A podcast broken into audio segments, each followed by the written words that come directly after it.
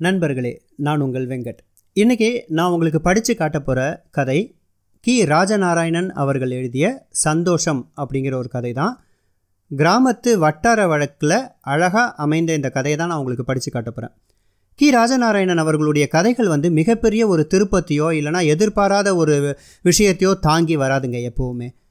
அந்த கதைகளை படிக்கும்பொழுதோ இல்லைனா படித்து முடித்ததுக்கு பிறகு ஒரு வறண்ட சாம்பல் மண் படிந்த கிராமத்தில் நடந்த ஒரு உணர்வோ இல்லைனா ஒரு மழை காலத்தில் ஒரு கிராமத்து வீட்டு திண்ணில் அந்த மழைக்காக ஒதுங்கிய ஒரு சிலிர்ப்பான உணர்வையோ கண்டிப்பாக தந்து போகும்ன்றது உண்மை.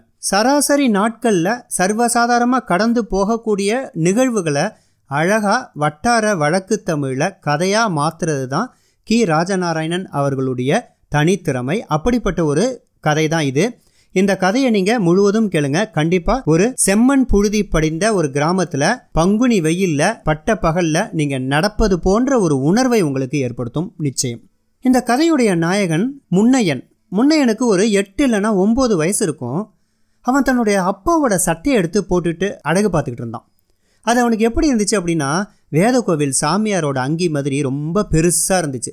அவனோட தலை என்ன கண்டு பல வருஷம் ஆகுது. அந்த பரட்டை தலை மேலே ஒரு அழகான கோழி குஞ்சை எடுத்து வச்சுக்கிட்டு அந்த கிராமத்தோட இடுக்காட்டம் இருக்கக்கூடிய தெருவில் இந்த கடையை சீக்கும் அந்த கடையை சீக்குமா லகோ லகோ லகோ லகோன்னு கத்திக்கிட்டே ஓடிட்டு இருந்தான்.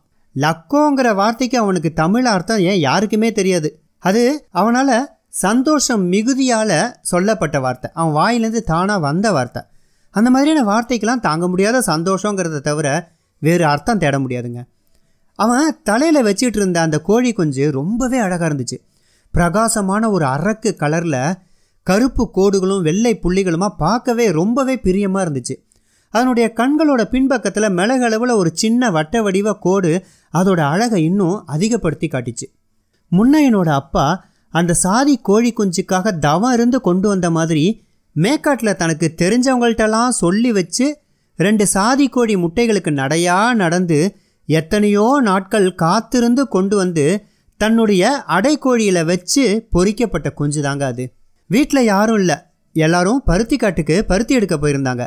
தெருவுலேயும் ஆள் நடமாட்டமே இல்லை. தூளியில் தூங்குற சிறு குழந்தைய பார்த்துக்க அவன் மட்டும்தான் அங்கே இருந்தான் வீட்டில் கோழி குஞ்சை வச்சுக்கிட்டு இப்படி விளையாடிக்கிட்டு இருந்தான். முன்னே எனக்கு குஷி பிடிபடலைங்க. கோழி குஞ்சுக்கு பயம். அது அவனோட தலைமயிரை தன்னோட கால் விரல்களால் இருக்க பிடிச்சிட்டு இருந்துச்சு. அவனும் அவனுடைய அந்த கோழி குஞ்சோட கால்களை அழுத்தி தன் தலையோட பிடிச்சிக்கிட்டு லகோ லகோன்னு கத்திக்கிட்டே இங்கேயும் அங்கேயும் குறுக்க மறுக்க ஓடிக்கிட்டு இருந்தான். அந்த வேளையில் அங்கே வந்த மூக்கன் அந்த காட்சியை பார்த்தான். அவன் மனசை அதை தொட்டுது.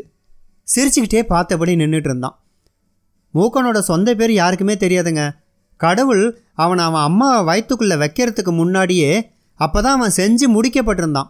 இன்னும் சரியாக கூட காயலை. பச்சை மண்ணாக இருந்தான். அப்போது அவன் மரியாதை இல்லாமல் கடவுளை பார்த்து சிரிச்சானா கடவுளுக்கு கோபம் வந்துடுச்சான் லேசாக மூக்காந்தண்டில் ஒரு இடி வச்சாராம். உடனே மூக்கு மத்தியில் ஒரு பள்ளம் விழுந்துடுச்சான் மூக்கன் அப்படி பிறந்ததுனால அந்த மூக்கை வச்சு அவனுக்கு மூக்கங்கிற பேரை நிலச்சிடுச்சான் இப்போ கூட அவனை யாராவது பார்த்து சிரித்தாலும் மூக்காந்தண்டியில் ஒரு குத்து உடனம் போல தான் இருக்கும். இந்த அழகில் அவனுக்கு முகம் நிறைய சம்பட்ட முடி கிருதா தாடி மீசை இதெல்லாம் வேற. மூக்கன் மீசைக்குள்ளேயே சிரிச்சுக்கிட்டு முன்னையனை தன்னை அருக வரா மாதிரி இழுத்தானா அதிசயத்தோடும் ஏது இந்த கோழி குஞ்சு? ரொம்ப நல்லா இருக்கே அப்படின்னு கேட்டான். முன்னையன் சந்தோஷ மிகுதியால் இப்போ கூட இந்த கோழி குஞ்சை ஒரு பெரிய பிராந்து தூக்கிட்டு பறந்து போச்சு. நான் அதை துரத்திக்கிட்டே ஓடினேன். அது கீழே போட்டுட்டு போயிடுச்சு அப்படின்னு சொன்னானா மழலை தமிழில். ஐயோ இது ஏன் குஞ்சு மாதிரி இருக்கு?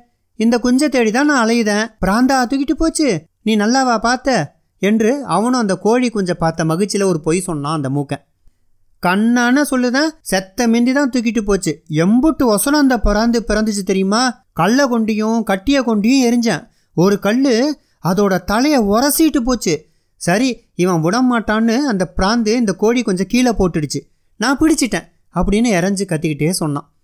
மூக்கன் கொஞ்சம் வாங்கி பார்த்தான். அது பயத்தால் நடுங்கிட்டு இருந்துச்சு. இடது கையில் அதை வச்சுக்கிட்டு வலது கையால் பிரியத்தோடு தடவிக்கிட்டு யாராவது வராங்களான்னு ஒரு நோட்டை பார்வை பார்த்தான். முன்ன எனக்கும் யாராவது வரத்துக்கு முன்னாடி அதை மூக்கனுக்கு கொடுத்துடணும் அப்படின்னு நினச்சி இது ஓங்குஞ்சா சரி கொண்டு போ அப்படின்னு சொல்லி மூக்கனோட கையோட சேர்த்து கொஞ்சையும் சேர்த்து தள்ளினான். அது சீக்கிரம் எடுத்துகிட்டு ஓடிடுன்னு சொல்கிற மாதிரியே இருந்துச்சு. மூக்கன் மடியில் கொஞ்சம் பதனமாக கட்டிக்கிட்டே புறப்பட்டான். முன்னையனுக்கு இப்போதான் தன்னோட சந்தோஷம் நிறைவு பெற்ற மாதிரி இருந்தது. மூக்கனுக்கு தொழிலே கோழி பிடிக்கிறது தான். இதை தெரிஞ்சு முன்னே அவனுக்கு கொடுக்கல. யார் வந்து அந்த குஞ்சை கேட்டிருந்தாலும் அவன் கொடுத்துருப்பான். மூக்கன் வேலைக்கே போக மாட்டான் பேருக்கு ஒன்று ரெண்டு கோழிங்களை விலைக்கு வாங்குற மாதிரி வாங்கி கோழியை கூடையில் போட்டுக்கிட்டு மூடி கோவில்பட்டிக்கு போய் விற்பான் ஆனால் அவன் அதை சாக்கா வச்சுக்கிட்டு கள்ளத்தனமாக திருட்டு கோழிகளை பிடிச்சு விற்று சம்பாதிக்கிறதையே தொழிலாக வச்சுருந்தான். கிராமத்தில் மக்கள் காட்டு வேலைக்கு போன பிறகு தான் மூக்கன் எழுந்திரிச்சு தான் குடிசையை விட்டு வெளியே வருவான்.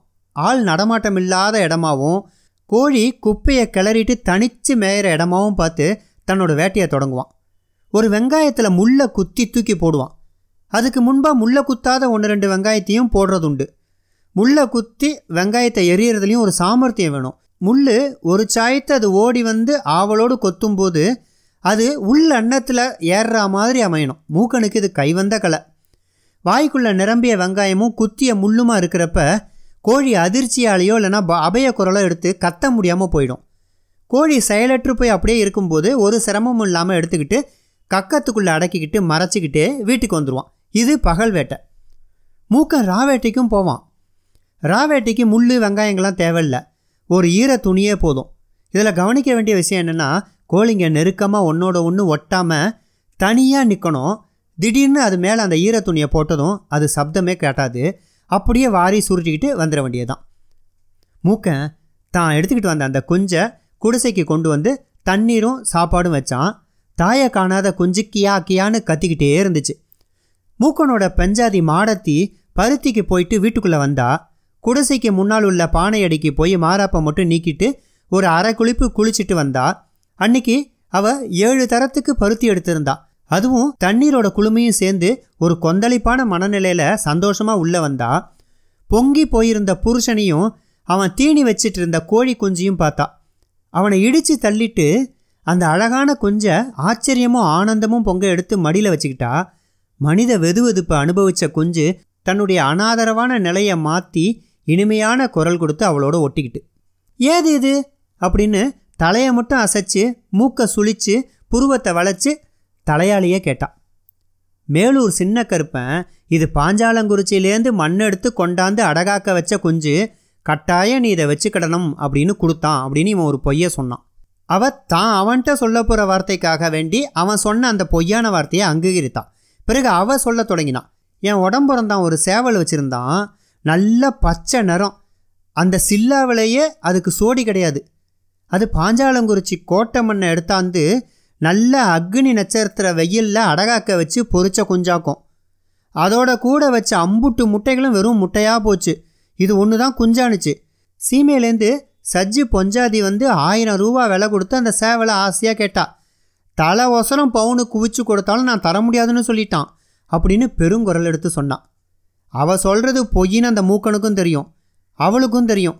ஆனால் அதை நிஜம் மாதிரியே நினச்சி ரெண்டு பேரும் ஏற்றுக்கிட்டாங்க இரண்டு மனித வெதுவெதுப்பில் மூழ்கி தனது அடைக்கல குரல் முனகளை கொஞ்சம் கொஞ்சமாய் பைய நிறுத்தி கண்களை மூடி அந்த இதமான வெப்பத்தில் ஓய்வெடுக்க ஆரம்பித்தது அந்த அழகிய சின்ன கோழி குஞ்சு